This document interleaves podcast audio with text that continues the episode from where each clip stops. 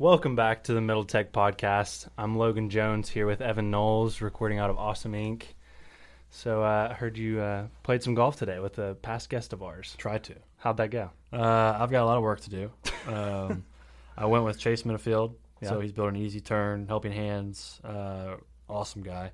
Um, he's good at golf. You know, he's definitely not uh, amazing, but I'm not one to talk because I'm I wouldn't call myself good or even relatively close to being good. Golf is a networking Uh, sport, man. That's the, yeah, I mean it's a good time. It's awesome just to go out there and uh, you know peaceful, enjoy the weather, talk to people, and Yep. just you know it's it's laid back. But um, yeah, I didn't I didn't play too good. I, I will say he gave me a tip because he's definitely way better than I am. But he gave me a tip. I was putting my whenever I hold the club, I'd put my uh, my thumb and I'd put it on the shaft, and this time I rolled it over the side, and it like made a huge difference. it's the little things. It's Like, little things I probably. Saved so a few. I probably saved a few strokes on that.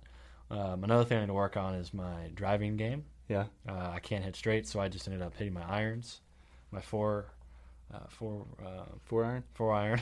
You know the quickest way to save Uh, ten strokes off your golf game? What's that? An eraser. A what? An eraser. What's that? You erase the score. You erase oh, the wow, numbers. look all right, all right. Let's get into uh, this uh, this conversation we just had. We just had an awesome conversation with Joe Cox, um, founder of Stellar Plants, and he is doing some cool stuff with vertical farming, uh, some hydroponic farming stuff. What do you think of this conversation? Uh, I thought it was really good. Uh, we've had App Harvest on before. That was a great conversation. We've had them on twice. So this is it's cool. It's interesting that we've had you know two now ag ag tech companies on, uh, which is good to hear. And it's good to hear because you know seventy the world needs seventy percent more food production in order for the human race to even be here long term. Yeah, like, and- to well- exist long term. Um, yeah, you mentioned like having two of them on there. I think it's also cool. You brought it up in the episode, and I think this is a cool point. Is this literally has like an expiration date?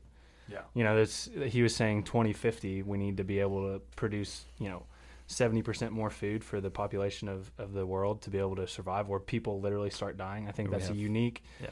a unique thing for a business to have. You know that in the future, if you don't solve this problem, people are going to literally Yeah. die. Yeah, I mean that's really interesting. Not a whole lot of entry industries have that. Mm-hmm. You know, so there's Yeah. a lot of purpose behind you know stellar plants and, and others like App Harvest uh, to succeed. And if, if they don't succeed, uh, then people die, like you said. Um, and, that, and that really puts pressure on not only you know stellar plants and App Harvest, but you know the the world as a whole. You know, so one of the things that we talked about in this episode was like there needs to be an environment, there needs to be a lot of funding.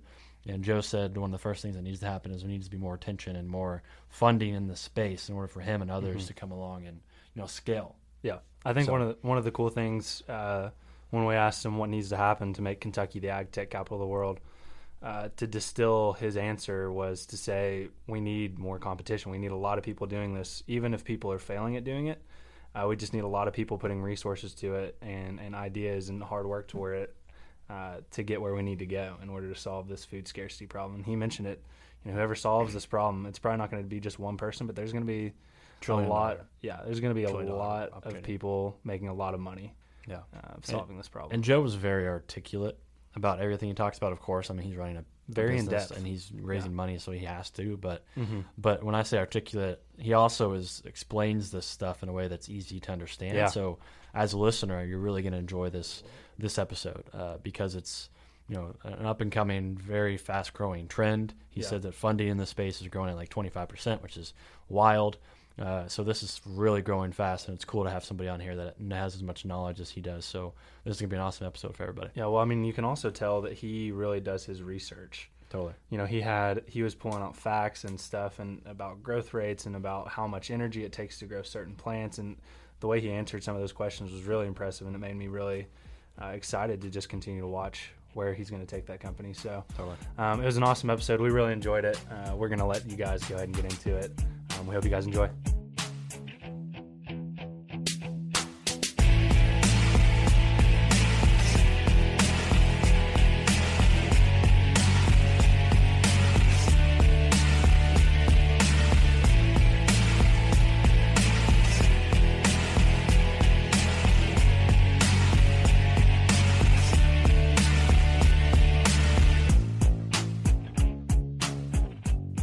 Going on, guys? We've got Joe Cox on the episode. Thanks for joining us, Joe.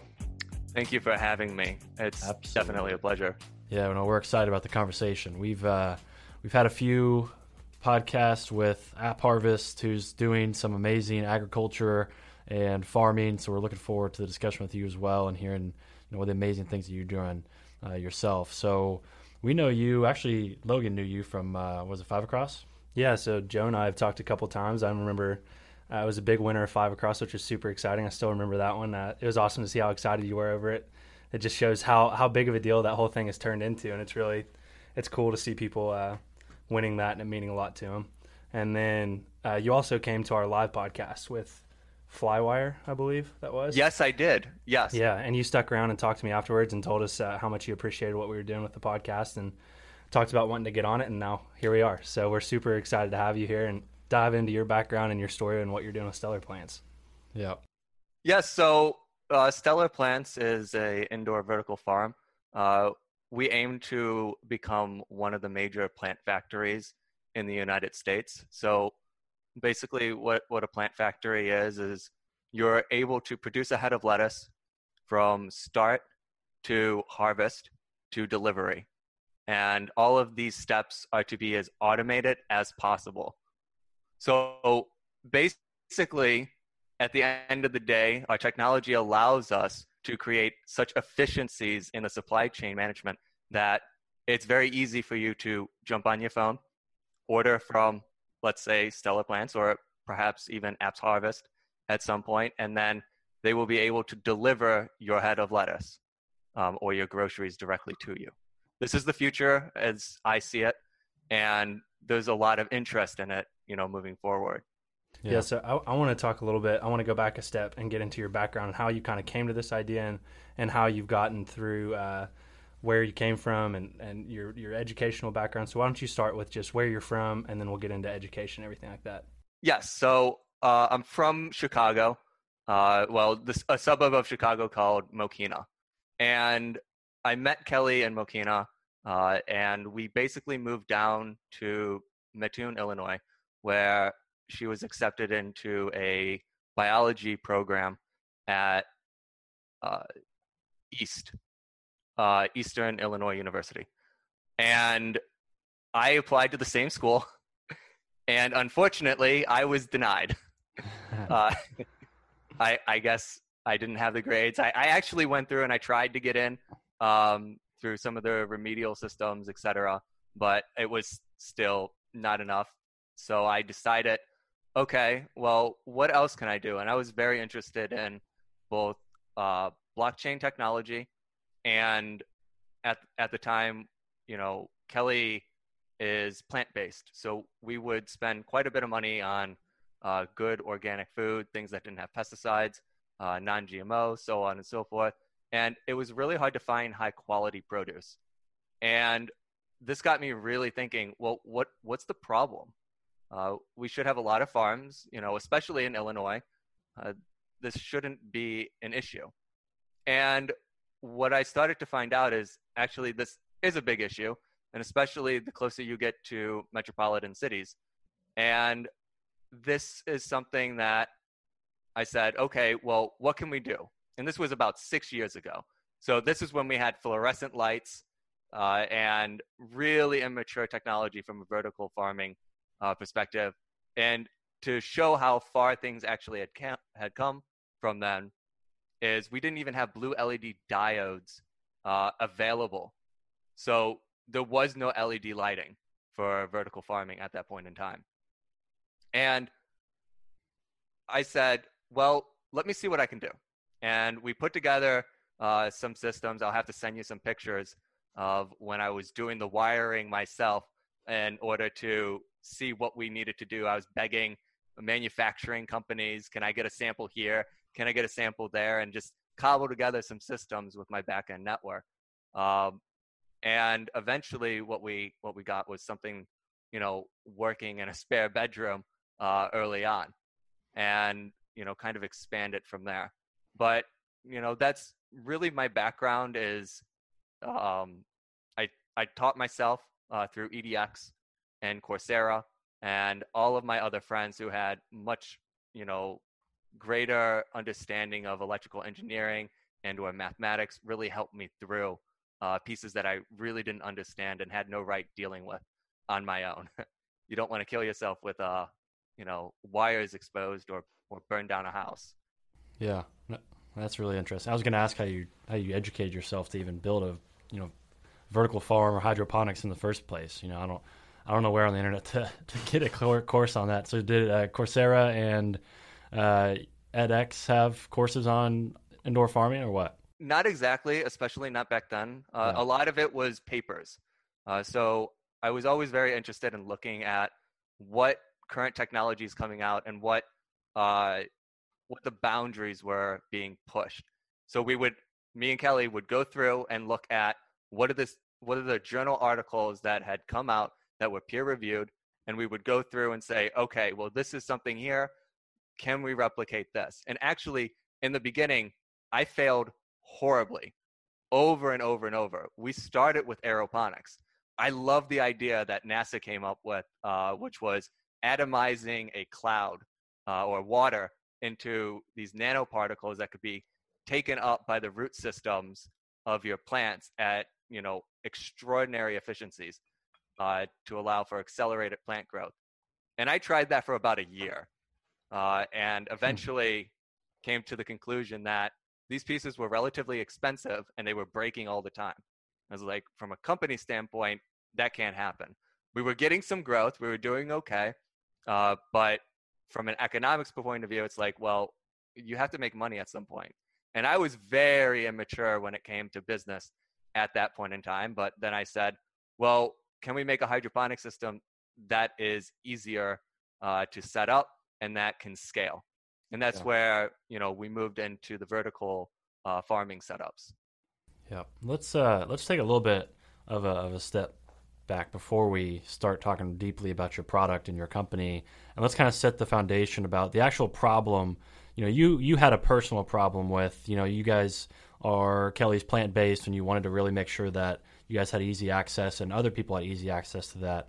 But when we got on the phone the other day you had mentioned that when you started doing your research you, re- you realized that there's a bigger worldwide food demand problem here that needs to be solved. And companies like App Harvest and yourself and many others that are doing hydroponics on a large scale are going to be not only needed but absolutely necessary for humanity to live on this planet long term.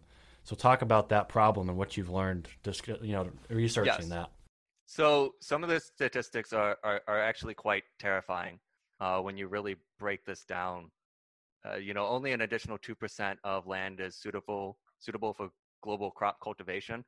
And then on top of that, we have to actually increase our global food production by 70% by 2050. We're in 2020 right now. You know, maybe 20 years ago, that sounded like a long time from from now. But if you were to go buy a house right now, and by the time you would av- the average person would pay it off at a 30 year loan, 2050 is here. We better have 70% more food production than we did when you first bought that house. And that doesn't seem like a lot, but it actually is an extraordinary amount when you're talking about billions upon billions upon billions of pounds of produce. And when some of the best plant factories right now are only capable of doing, let's say, 10, um, 10 to 50 million pounds a year of produce, that is an extraordinary leap to say we're going to be able to produce billions of pounds per year in addition to what we might be missing from a uh, from uh, an, an additional production from climate change affecting weather patterns, mm. uh, which we're already starting to see dips in lettuce production in California because the droughts are so extreme. And when we're talking about dips of 6%, or you know 3%, we're talking about millions upon millions of pounds of produce that no, never reach the shelf. And then you have an additional issue where transportation uh, becomes a problem. You need to increase these efficiencies and you need to be able to centralize food production in various different regions so you get the highest quality of produce at a consistent basis and a steady stream of deliveries to the general public uh, in the future. And this yeah. is not just in the United States, this is all across the planet. I was just about to ask about you know the worldwide thing there, and I'm glad you brought that up. You know, the United States, you know, as a country, we have people like yourself um, that are really, you know, we're definitely far beyond many other countries as far as technology goes. You know, it's us and China as far as technology. Um, other countries like Af- you know, other continents like Africa or countries like India, where are, have you looked and seen where they are in the, this process at all? Yes. So, India, Africa's population is increasing quite substantially, and they they are expected to be one of the net positive populations in the next 25 years. Uh, same thing with India. And India has a, a very large subsection of people that are already plant based. Yeah. So it is actually becoming increasingly important for these facilities to set up not only in Africa, but in places like India too. Basically, where you have areas that are easily destabilized because you might not have the food production uh, available, it's going to be very instrumental for governments to implement programs. Uh, and it might not just be a company, it might be a government effort, uh, either leasing technology from the United States or, or setting up grant systems to develop their own technologies. It doesn't matter how it has to happen. All we know is that growing at a 3D environment means that you can grow a lot more than in a 2D plane. Yeah. And this is just required moving forward. Uh, it's orders of magnitude better, uh, and the efficiencies that you save from a closed loop system in both water uh, conservation, which is really the big one from the environment standpoint, and saving on the fertilizers that you would use. It's about 90, you can get to about 98% if you're really, really careful uh, for water conservation. And it's in the upper 88 to 90 uh, percent uh, for fertilizer utilization. So you you save a lot of money. Now the downside is is that you're trading electricity for production. That can be offset by our advances in energy technology. So this, this this is a huge culmination of our advances in battery storage, solar technology, wind technology, um, and and various other uh, pieces being basically legacized in terms of what the costs are. You know, people don't realize that a lot of the farms right now, uh, when they buy a John Deere piece of equipment, it's you know half a million dollars. Well, you spend half a million dollars setting up you know a vertical farm, and you're and you're also able to generate a large amount of produce, you know, for your for your area that can be produced year round.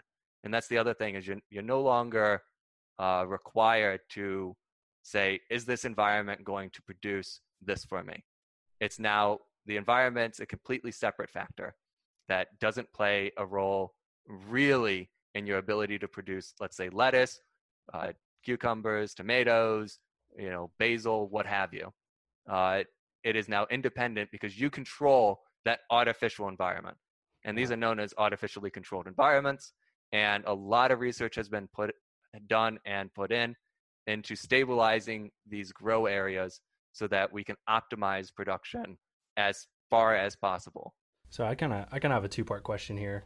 First, is this going to be a trend where pretty much any type of produce is going to be grown in these hydroponic vertical farms or, or indoors of some sort? And two, what are the current limitations of that? Like I would assume you can't grow corn or anything that grows really tall.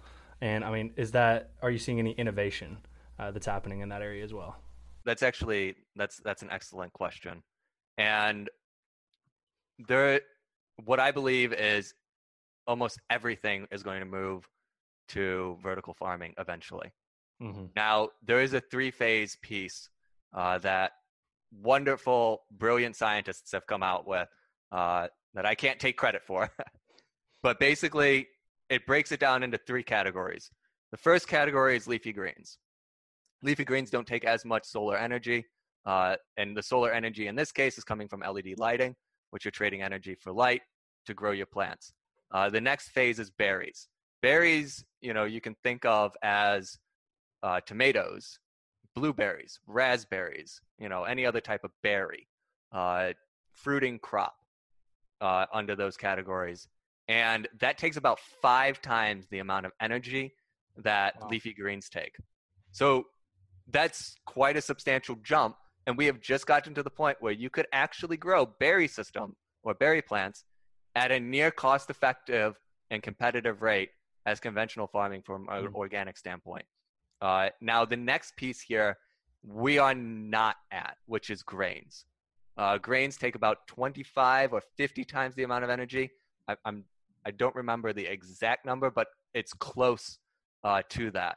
And when we're talking about, and this is 25 to 50 times more than berries, that means that you need to have a system that can grow or produce energy at a rate that is uh, 25 times more efficient than what we currently have right now in order to to co- compete with you know conventional farming or equal um, what we currently have right now.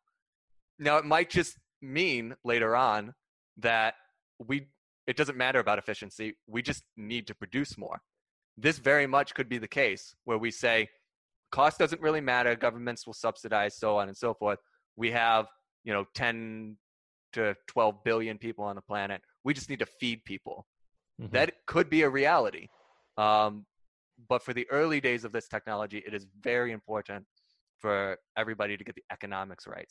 And and let me you know stress the point that there will be failures. We will see multi-billion dollar companies possibly go belly up uh, if they don't do things you know right. And that's not saying that everything is wrong or that there's an extreme failure. That is saying innovation requires you know some people to get things wrong here and there and others to learn from them. You know a good good example of that was FarmedHere in chicago.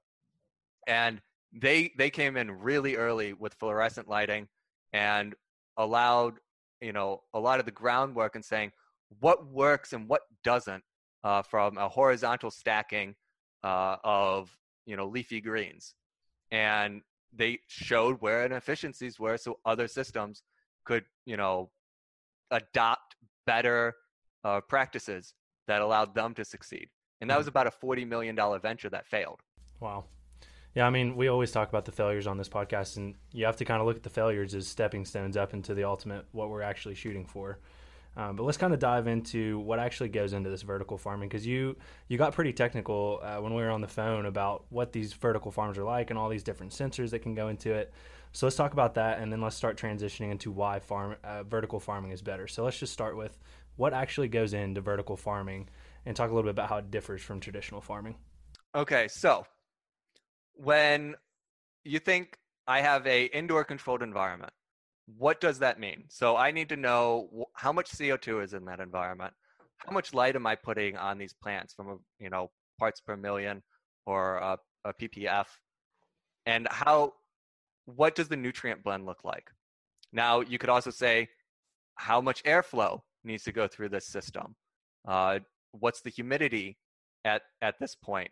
You know, are there are there zones that aren't getting enough um, movement of air or circulation? What's the heat? And all of these zones need to be very spe- uh, specific to the crop. And in order to do that, you have to develop sensors uh, or buy them off off the uh, market. I would argue that developing your own uh, platform is probably a little bit better uh, because you can control things uh, and and get the information that you really want um, in the long term, uh, and then you don't have to worry about how you utilize um, your technology because it's yours. Mhm. Um, We're dealing with a customer success team. yeah, yes. So you need all of this information. And okay, so what does this information actually give you? Let's take example basil. Um, basil really likes it at 80 degrees, but maybe it likes it better at 82 degrees. Well, how do you know this? You have to go through these trial and errors. Does it like, you know, 800 parts per million for CO2, or does it like 1400 parts per million? And you need to go through and you need to have massive amounts of, of data sets and, and experiments uh, done, which you can quickly turn over with vertical farming. And this is this is the really really cool thing. So what ended up from a common standpoint with conventional farming is they would plant in Hawaii, and the reason they would plant in Hawaii uh, for the new seeds that were being developed is because they could get three different harvests. a year, which was big, like compared to one sometimes. So this was three times better for them to get the data. Well, with the indoor control environment, we could have 500 towers. Let's say a, a block is 10 towers. Well, you can have 50 different experiments going on at Mm. different types of, you know, humidity, CO2 levels, uh, concentration, nutrient concentration, uh, so on and so forth. And you, you can optimize uh, extraordinarily fast for that plant, Yeah. especially when you bring in machine learning. Exactly. uh, That's what I was thinking of. Analytics, Yeah. which we got really lucky uh, with one of our team members. He's a machine learning expert from uh, Carnegie Mellon, and I I was really thro- enthralled that he he loved the idea of what we're doing, wanted to join us, and he did um, you know research with Bayer Crop Sciences. So he understood what this meant uh, from pushing the limitations of what data is able to give us uh, and what that means for optimizing these systems. Because from a commercial standpoint, once you optimize a system and get to the very technical points here, that means that you might be able to compete at price. And that's very important in the future, is that right now it's a vanity project if you can't compete at price or have a niche. Uh, you can have a niche right now where you say, well, I have an expensive product and maybe you can buy it and maybe you can buy it, but can somebody on food stamps buy it? And what needs to happen is everybody has to be able to afford it like they did, you know, ahead of lettuce at the end of the day when when things reach the maturity for this industry. I don't quite know when that'll happen. I would suspect probably about five years from now, we'll really get to that point uh, based on how fast technology is developing. But you need to be able to say everybody has the right to high quality produce, regardless of the demographic that they're in. Hmm So I think one of my next questions was going to be, you know, why, why and how is indoor farming and vertical farming better? But I think you kind of answered it there is because we can control these environments and um, apply all this data analytics to it and machine learning. You know, if we can control exactly how much CO2 is in the air and exactly how much water we're getting, where you can't do that when it's just outside, you can't collect that kind of data. It seems like once you aggregate all of that, it's just going to be an explosion of of knowledge of how to produce plants and how to make all of this so streamlined and, and improve the entire process. So aside from that part of it, talk a little bit about how it's going to improve the quality and the cost and, and the output and all that sort of thing as well. So the output is is self uh, pretty pretty straightforward. You if you're harvesting every week um, on a rotation, then that means that you're harvesting 52 weeks out of the year, as Mhm. opposed to you know maybe you can harvest spinach two or three times a year. Well, if you're harvesting 52 times, you know you you're 24 times or so better, um, you know from a uh, just a harvest standpoint, uh, which means that you have more produce for people. And then growing on a three-dimensional plane, you're saying I get to utilize space, Mhm. like all this all this wasted space around me. You know, we have shelves for a reason uh, because you know putting everything on the ground doesn't really Makes a lot of sense. Uh, we have to utilize what we're given, which is a three dimensional plane, uh, and optimize for that. And then year round production uh, in the form of having artificial lighting allows you to say, I don't need the sun giving me the light, you know, for this project, for, for this farm to operate year round. I get to say there's 16 hours of sunlight, regardless of it's if it's cloudy or if it's rainy or whatever have you. I'm going to have that constant product that you know a lot of people don't realize when you when you go to the store and you buy a bell pepper okay everybody likes the how the bell peppers look right? You know they, they look you know really nice beautiful and it's like wow it's really consistent. What they don't realize is that those are grade a bell peppers and they actually give there, there's an organization that gives a ranking um, to what a bell pepper actually is supposed to look like um, and this is because this is what people expect it to look like and this is what you know they deem as the highest premium quality and the farmers get that that money you know that premium price for it. Well it's a small fraction of the overall bell peppers that are produced. And what that means is we actually have substantial inefficiencies when it comes to the end consumer product and and why the prices might be higher you know at the end of the day. Whereas if you're controlling for all of this, you can actually really get, you know, um, a very precise and standardized product. You know, when we were growing basil, um, you know, and harvesting weekly, this this product was consistent Mhm. every week. Yep. You know, even even if we changed minor things here, they they were pretty consistent. You know, throughout this whole process. And what that means is we can say we're charging this, and you're going to expect to pay this. You know, as a store or as as a restaurant, and that way they know what what's coming down the line. And as we get more efficient, we we plan to reduce you know pricings moving forward. So I, I don't know if I just tangented. No, away. that was that was great. That answered that, and I think you started diving into where I wanted to take it next. Was let's dive in to to Stellar Plants as a business and some of these uh, these sales channels that you talked about when we when we hopped on the phone. So talk a little bit about How you uh, make where, money? Yeah, how you make money. Where you're how do you make money? Yeah. Uh, so uh, this is actually something that is really core in, into startups and um, early entrepreneur sets. Uh, that, by the way, I've only been doing for about a year and a half. I am learning this as fast as possible, uh, but it, it has been a, a very valuable experience uh, for myself and and you know bringing a team around you. Uh, so what does that actually look like? Well, in the early days, and it was still early, but I mean, when we had three towers and it was a prototype, and I said, well, can I get into a place? I literally brought a sample, walked in to Honeywood, and said, we have this product. Would you like to buy it from us? And, you know, Josh was there, uh, the, the executive chef, and he literally tried it right there. I was like, I didn't expect that. I was like, okay, you're gonna smell it, et cetera. You know, he just straight up ate it.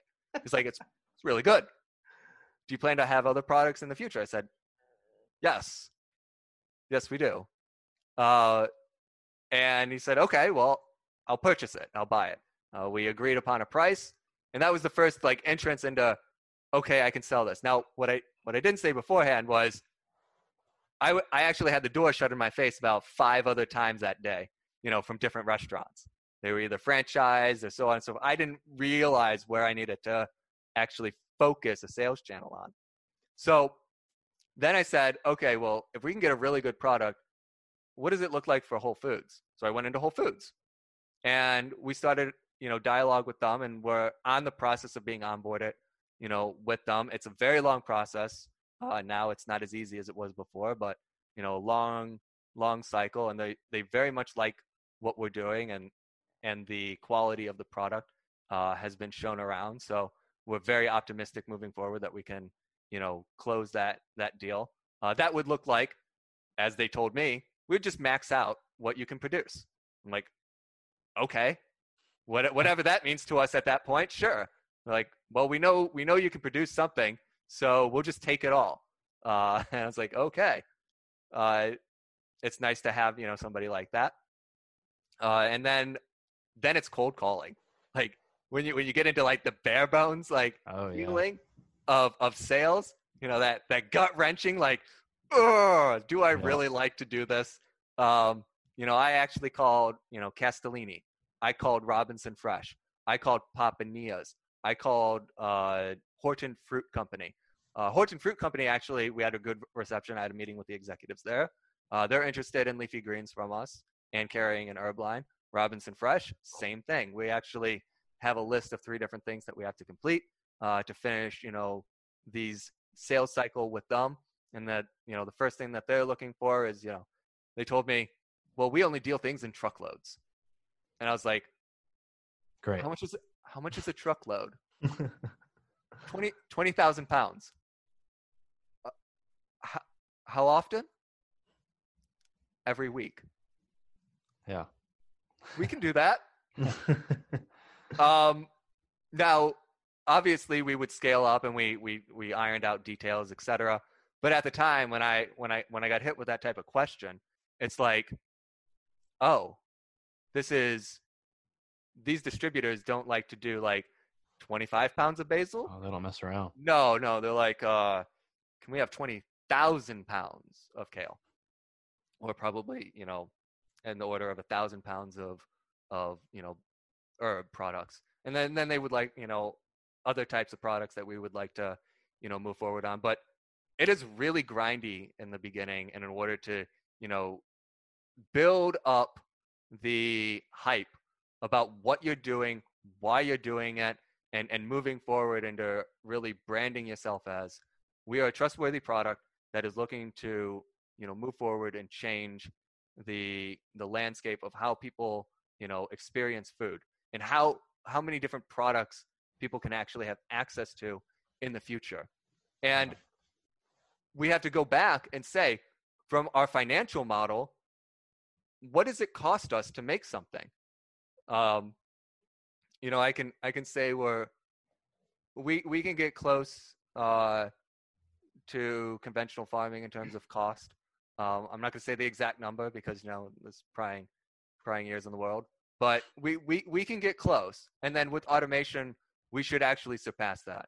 And by automation, you know, I mean automated seeders all the way through, um, you know, harvesting. And that's why we actually, you know, got Michael Lehman um, to be part of the team as well, which he's actually extremely enthusiastic on what we're doing. Uh, he has his PhD in electrical engineering has brought products from early prototype all the way to scale. Um, associate professor at University of Kentucky, so it gives us access to that branch and and a lot more talent moving forward. Um, so that that's kind of what you know early sales cycles for a startup looks like, and then you go and you say, well, everybody, we got we we got all of this interest. Who wants to throw us a bone? yeah, yeah. No, I'm so glad you brought up, uh, you know, the, the difficulty of sales. And, you know, you can have an amazing product. It doesn't matter how good your product is. If, if you're not there selling it, uh, you're not going to, can't get anywhere. So it's amazing that you're learning that and going through that, you know, now so that as the company, you know, scales, you guys can really, really use that. And you have to, I mean, you have, it's not, it's cart before the horse. You have to have sales before you really scale anyways, right? So, um, you have to have some interest built. Totally. In what you're doing. Absolutely. You had mentioned that one of the one of the three. You had mentioned that there's criteria that you know a Whole Foods or a Robinson looks at before they accept uh, you know produce from somebody.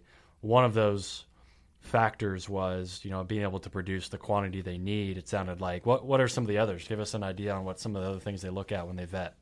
So uh, for wholesale producers, you're going to need something called GAP certification and uh, GMP, which is good manufacturing practices.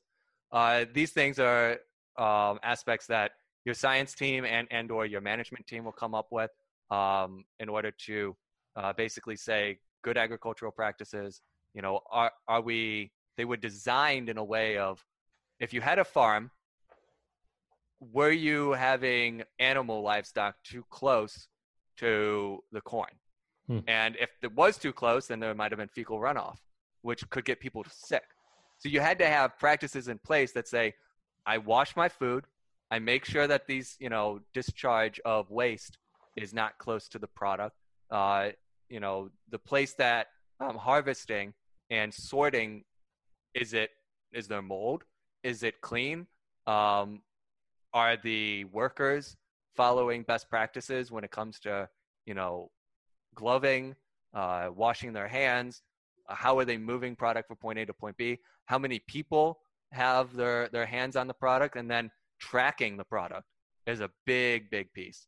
So a lot of um, a lot of instances, if somebody gets sick in the future um, from you know a, a regular farm, et cetera, and, and there's this big news piece, and it's like, you know, this lettuce is you know had had E. coli or something, and it came from maybe this farm in California. Well, how do they know it was from that farm in California? It's because uh, good agricultural practices and good manufacturing practices require you to document each and every phase and then have managers sign off on these on these uh, floor level so that you know what workers were there what boxes came from where uh, and so on and so forth so you have to have these in place uh, and those are absolutely required for distribution companies maybe a little blockchain action there Yes, uh, we. I, that was actually something I was really hoping to integrate uh, moving forward um, through a barcoding system, et cetera, or a QR code.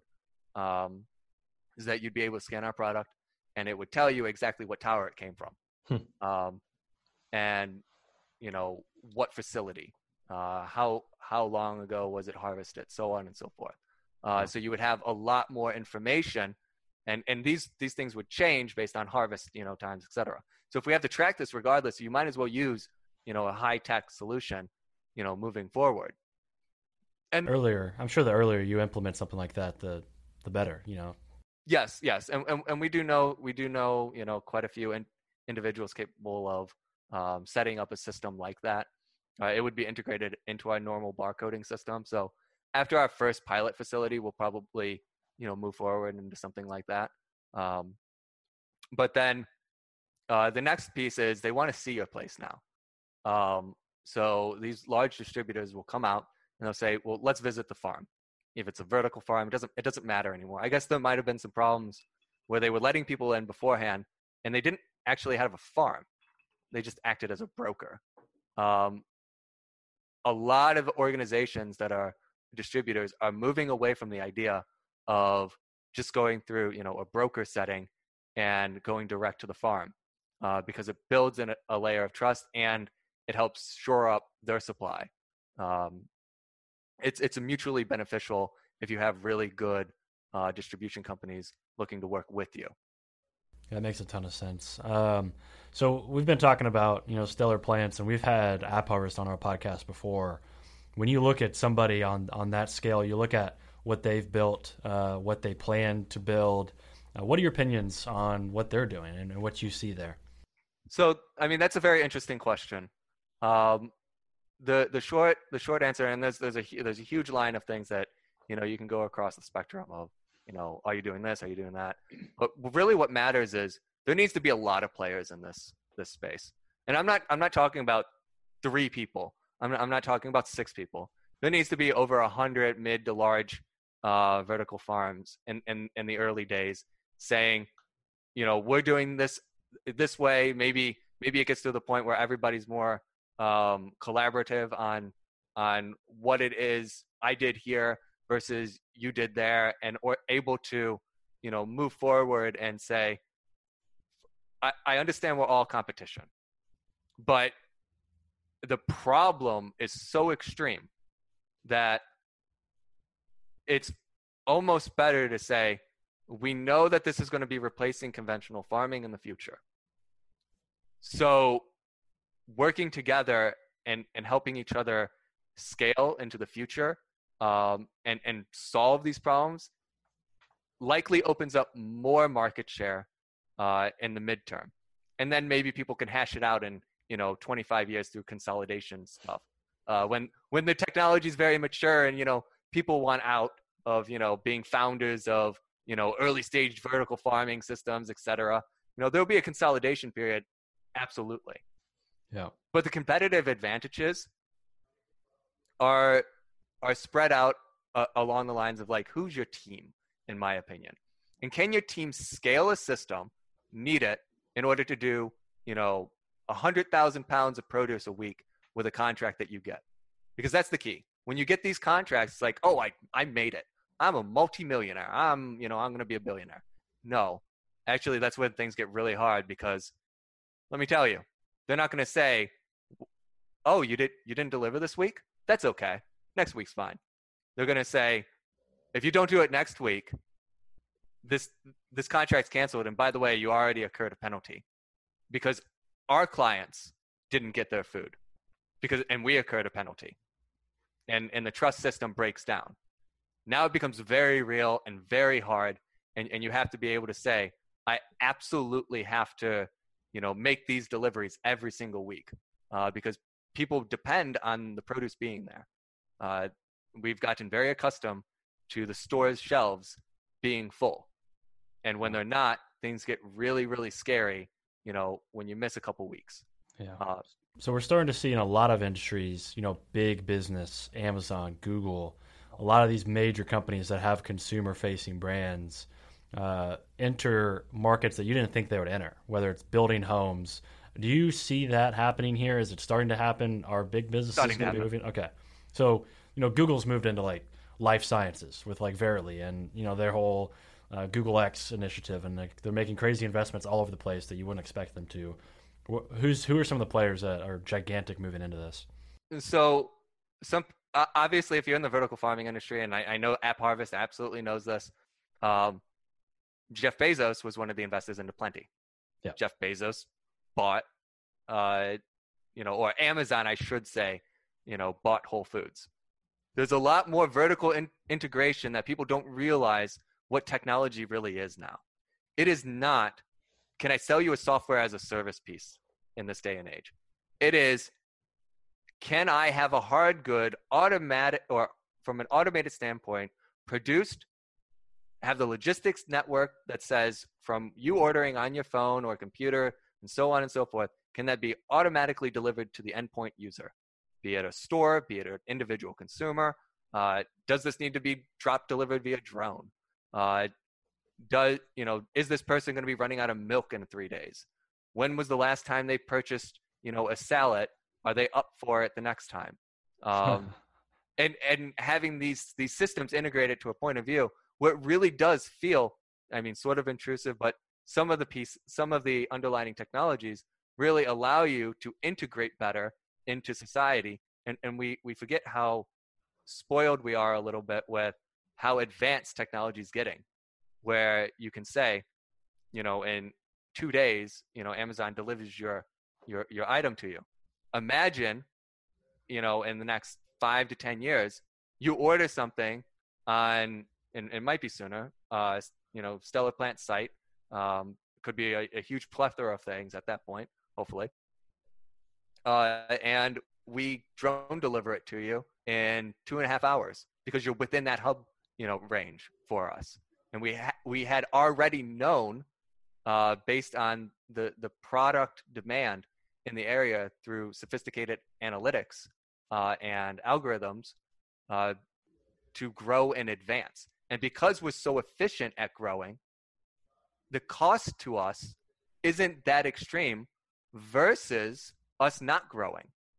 So we get to take hits that normal conventional farming never in a million years was able to do. We could say that you want, you know, or a subsection of this population in this area likely wants Russian kale.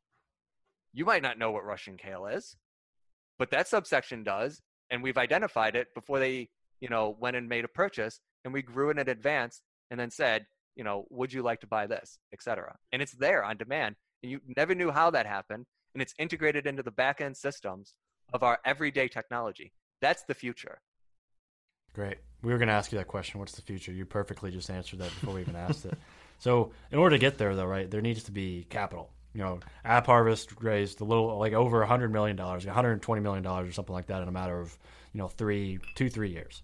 Um, so there's funding there. Um, talk about funding that you're seeing. Plant, you mentioned mentioned Plantly or Plantly? Uh, plenty. Plenty, plenty. And and. Aero Farm. So, what's the investment look like beyond App Harvest? Because we've talked about that. What are some other major investments you've been seeing, and what's and then we'll transition to you know the the raising capital yourself and, and the experience you've had? So money is definitely going into this industry. Uh, so it's growing at a compound annual growth rate of um, 24 to 28 percent per year, depending on which article you you read at the time, which is extraordinary growth rate. Yeah. Uh, the only other high high growth rate that I've seen is drone technology um, at that level, and that's at like 58 percent. Don't even that's insane.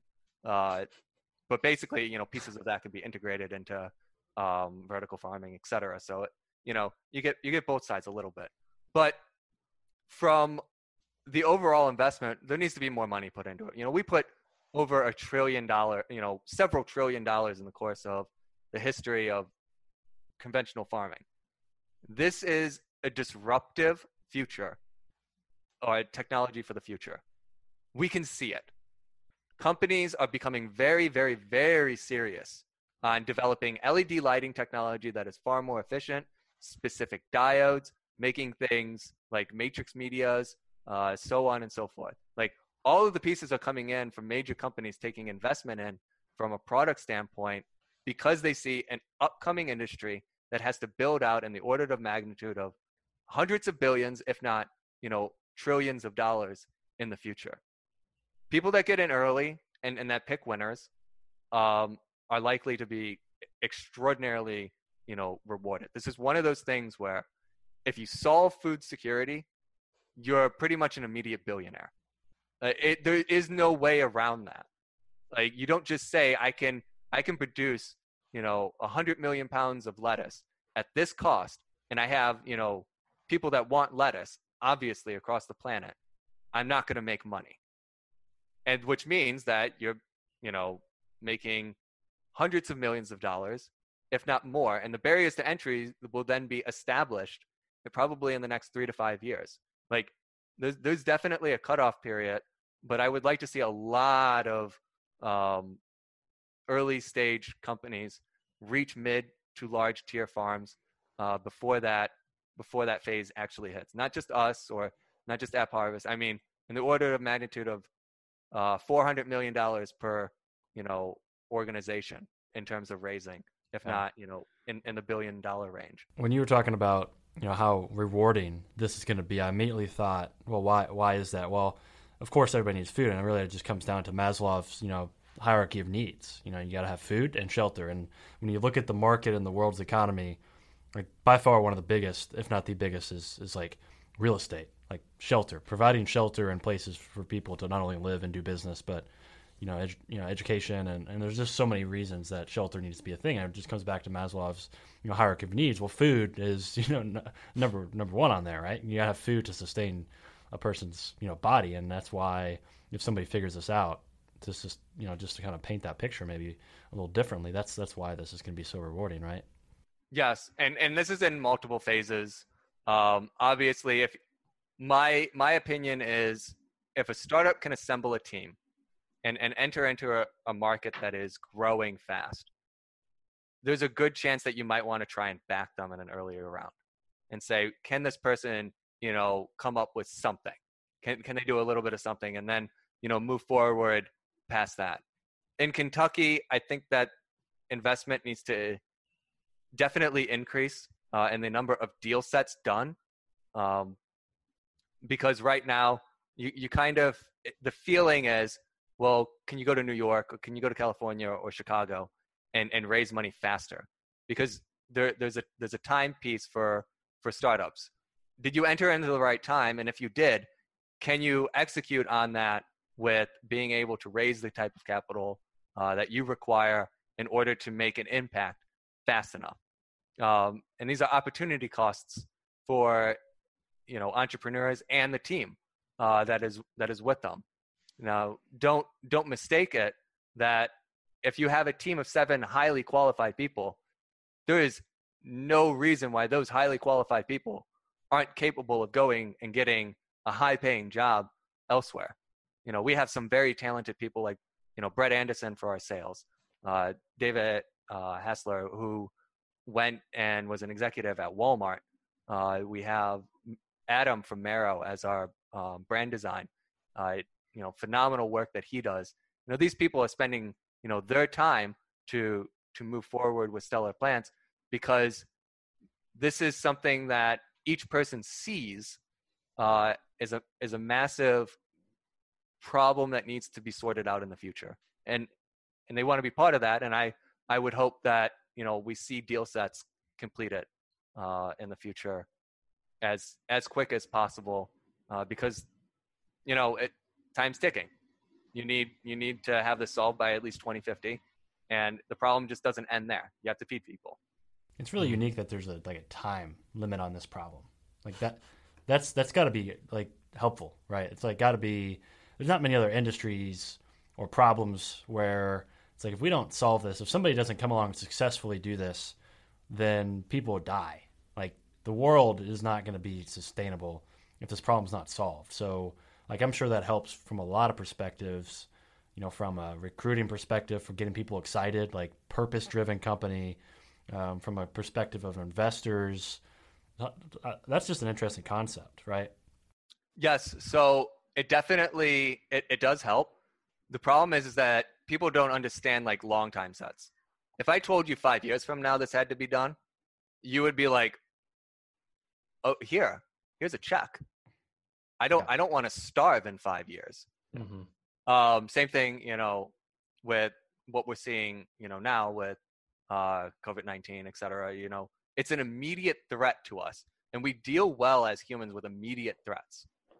But when something is in you know in the orders of 30 years away, it's like, well, we can wait. Procrastination, like Mhm. you know, Yeah, Yeah. studying for an exam. It's always the night before, or the morning of. Yeah. Maybe for you.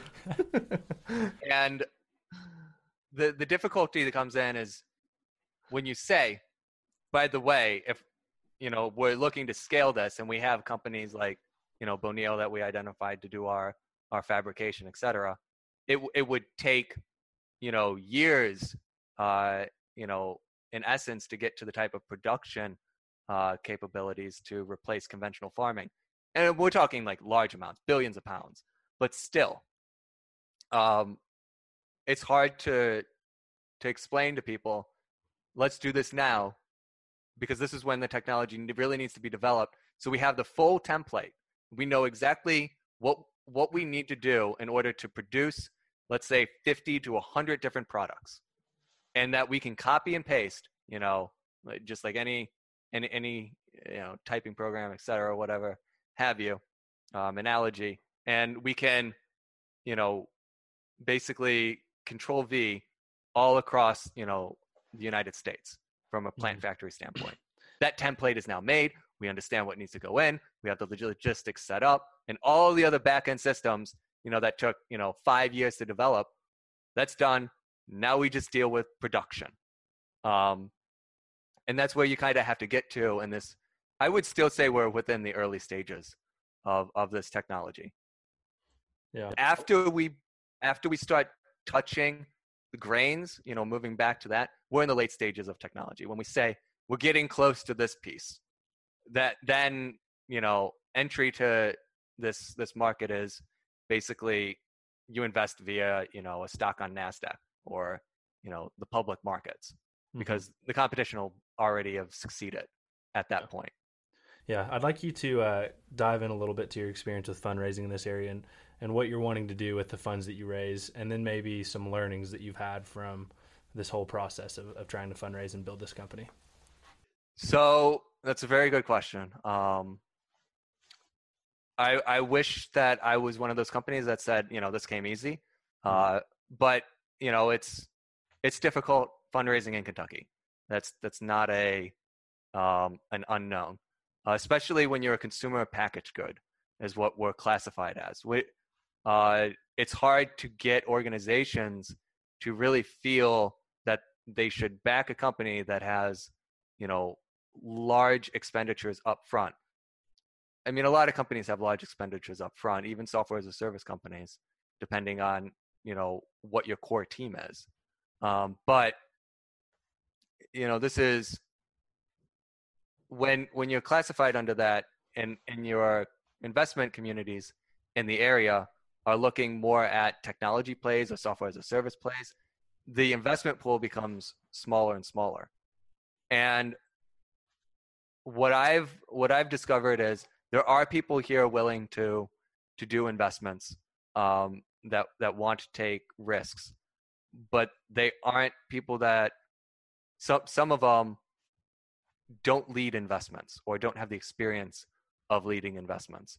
And you need to have more more people leading investments in Kentucky because there are people that are willing to follow those investors. But, you know, in the early stages of companies that have some level of promise or that can get some level of traction, um, you need to start having a good network set up for lead investors. Lead investors. Uh, California actually does a really good job at this uh, through early stage incubators, leading into accelerator, uh, leading into uh, their angel angel networks. Um, so they basically said, you know, we invested as a incubator um, time or whatever to the accelerator. The accelerator said, we put 50 grand into this this company, and they push it to their angel networks. And their angel networks say, okay, well, there's a lead investor. Uh, we're we're going in now with this because it's a good company. And then the next piece is the VC groups are all backed. You know, it's it's bunched together very very neatly in other areas, uh, so that the chance of a deal set is much higher in uh, California or New York. And I think Kentucky needs to, you know, move forward with with that type of idea or um, you know, method. Uh, I, don't, I don't know the best best uh, way to do that, but um, from my experience, it is difficult in Kentucky. And you know, even if we get you know all of our early rounds done here, and and by early rounds I mean up to probably like three million, it is very likely that past that we have to go outside of Kentucky. Uh, whereas if I was raising only in California, I'm staying in California, and I just move the company wherever. You know, they don't they don't care if you're in Kentucky as long as you were founded in California, uh, and that your network was there. And and then they back that and said, oh, you well, I mean, obviously you you're producing a good and there's good logistics there. Makes sense. Um, I th- I think that you know from my experience, we I would like to see more deal sets for a lot of different companies, not just us. Yeah. Uh, one thing that uh, App Harvest has said, and I want to hear your thoughts on this, uh, that they're really pushing is they want Kentucky to be the app ag tech capital of the world. Uh, thoughts on that goal? Thoughts on what it takes to do that? Uh, are we are we anywhere near uh, being able to achieve that? Because it's going to take you know, App Harvest. It's going to take more than just App Harvest to come in here and, and make it the ag tech capital of the world, right? It's got to be. They're doing it, and we talked with, um, we talked with their team, Amy Samples, Amy, Amy uh, about this, which is like you got to create an entire ecosystem. Like you've got to build up the education system, you've got mm-hmm. to build up the environment, the uh, the cities to have the workforce that is capable of helping with this. Uh, what are your thoughts on that? Making Kentucky an ag, ag tech capital. So, this is a very difficult question. Um, you told me to grill you. It's yeah, it, yeah. I mean, so we we have contacts with the Beshear administration. They're very interested in what we're doing. They plan to work with us moving forward. Um, and I don't I don't mean to uh, try to throw anybody under the bus, etc. Uh, everybody has their own ideologies of what it means to be an ag tech, um, you know, capital of the world or or of, of the United States. But if, if we go back to bare bones reality, if it's a startup, if there is no deal sets being done in Kentucky in the orders of magnitude of, you know, uh, hundreds of millions of dollars being pushed in, and I mean not just a one company. Um, there needs to be eight, nine different companies uh, from seed level standpoint. Uh, or I, I, actually, let's let's go back. Let's say there needs to be hundred different companies at a seed level value, um, getting two to three million dollars. You know, the founders brought a team together. They're doing something in ag. Uh, this can be good for Kentucky. That money needs to be there. It needs to be distributed. Let them go and work and try to see what's going to happen. Most of them are going to fail. Like I would, I would probably say over half of those those seed level companies will fail, fall flat on their face, and and now everybody's like, this is a bad investment. But that's actually not the case because now you have 50 companies that made it past the seed round. I mean, if you've got a 50% hit rate, I mean, that's, that's, really that's, good. Uh, un- yeah, it's unheard of. Yeah. So, and it's probably going to be much lower than that. But if you if you if you have an environment where you're saying, if you have a strong team that's willing to commit um, and and put in put in work and and try to really solve a problem that's happening, and I'm not saying they could also be a vertical farm, like Stellar Plants, App Harvest, so on and so forth we're not the only ones, and we shouldn't be the only ones in Kentucky. There should be probably you know 20 or 30 different types of companies moving forward. You know, mid uh, tier to or small to mid tier companies. You know, we can't easily hit every small area in Kentucky that has rural populations that also need good quality food. Uh, the short answer is uh, we would need a lot of investment uh, both capital wise from investors uh, and from a state level, um, be it pushing companies uh, to on, on, on media, on on basically getting them out there, having them you know known throughout the investor channels, making them look better uh, as a de-risked uh, company. And until that starts happening, it's unlikely uh, that Kentucky can accomplish that when you have California courting with, with their huge network um, talent. And this is the key. This is talent that, you know, these these states are looking for. Is there a high high value entrepreneur that can run a a, a tech company in California? If you go on, you know, Indeed, etc., there are VC firms right now um, that are looking for CEOs that have had experience with startups, even if they failed. They don't care. They want people to have failed early on, and this is something that needs to st- um, change in Kentucky. Is the mindset of if you fail as a CEO um, or as a startup, that you're dead in the water to investors. No, that's the learning experience. You need to learn to to to do this right, and it's a very very very difficult process.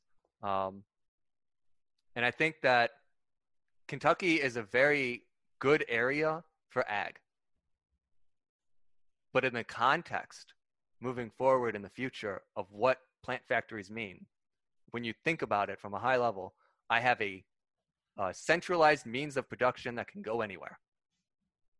I can be right outside of Chicago. I can be inside yeah. of Chicago. Mm-hmm. I can be in Wisconsin or I could be in Naples.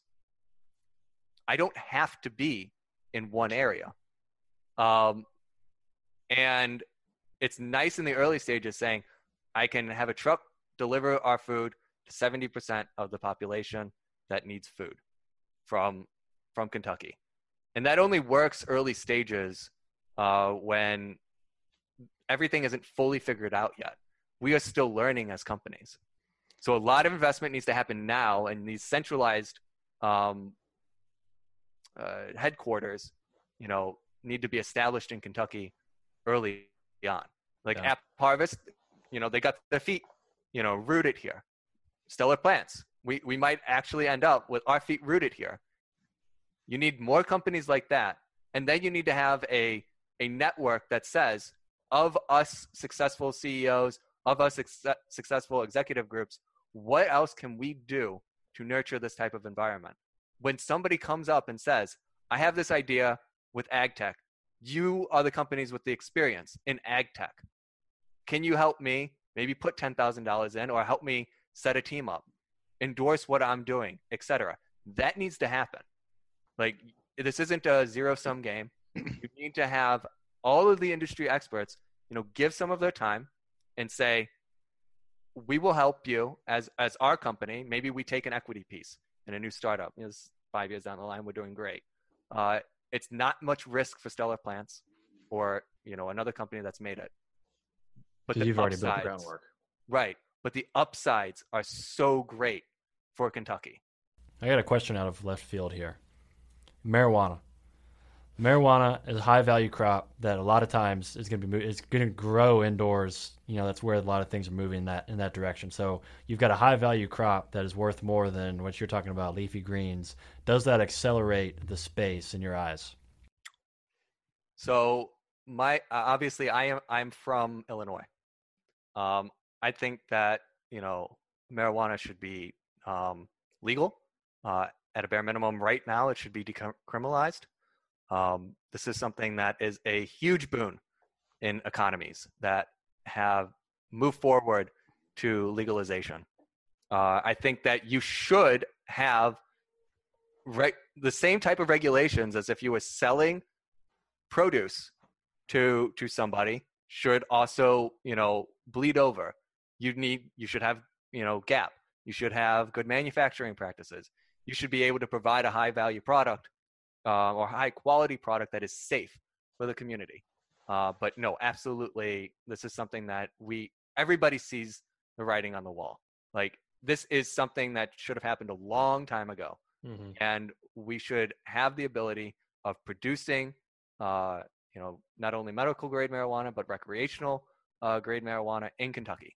Um, and yeah. it'll be huge to the ecosystem, uh, you know, moving forward with uh, not only tax revenue, which is desperately in need. Um, you know, it will help schools. It'll help you know impoverished areas with you know jobs. Uh, it's something that is really important moving. What what I'm thinking is like you know when Tesla was first founded, they had to start with a basically a sports car that was exciting and was like uh, enthusiasts could could buy, and then they used that to fund other, you know, the rest of the whole plan, right? They, the grand scheme needed a sports car.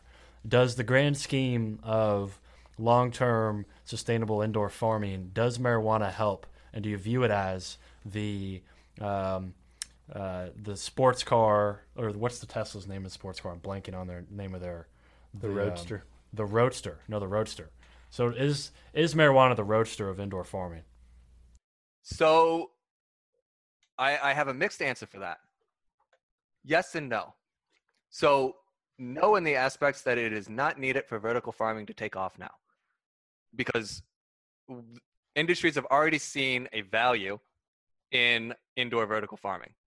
It will happen even if it's not in Kentucky, um, even if it's not in Illinois. Powers to be have seen the growth rate uh, and the and the capital gains that are going to happen by owning the market.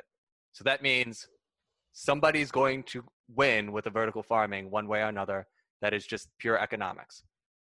Now, yes, the reason I also say yes is because a lot of the lighting technology is actually being driven by the marijuana industry. Mhm. Uh, a lot of the advancements in efficiency and the output that you can put out in LED lights, uh, you could sell these very high end products to the medical marijuana industry and then to the recreational um, marijuana industry. And this is very important for vertical farming because we got to learn a bunch of things about LED lighting without the expense of, you know, the industry absorbing that hit.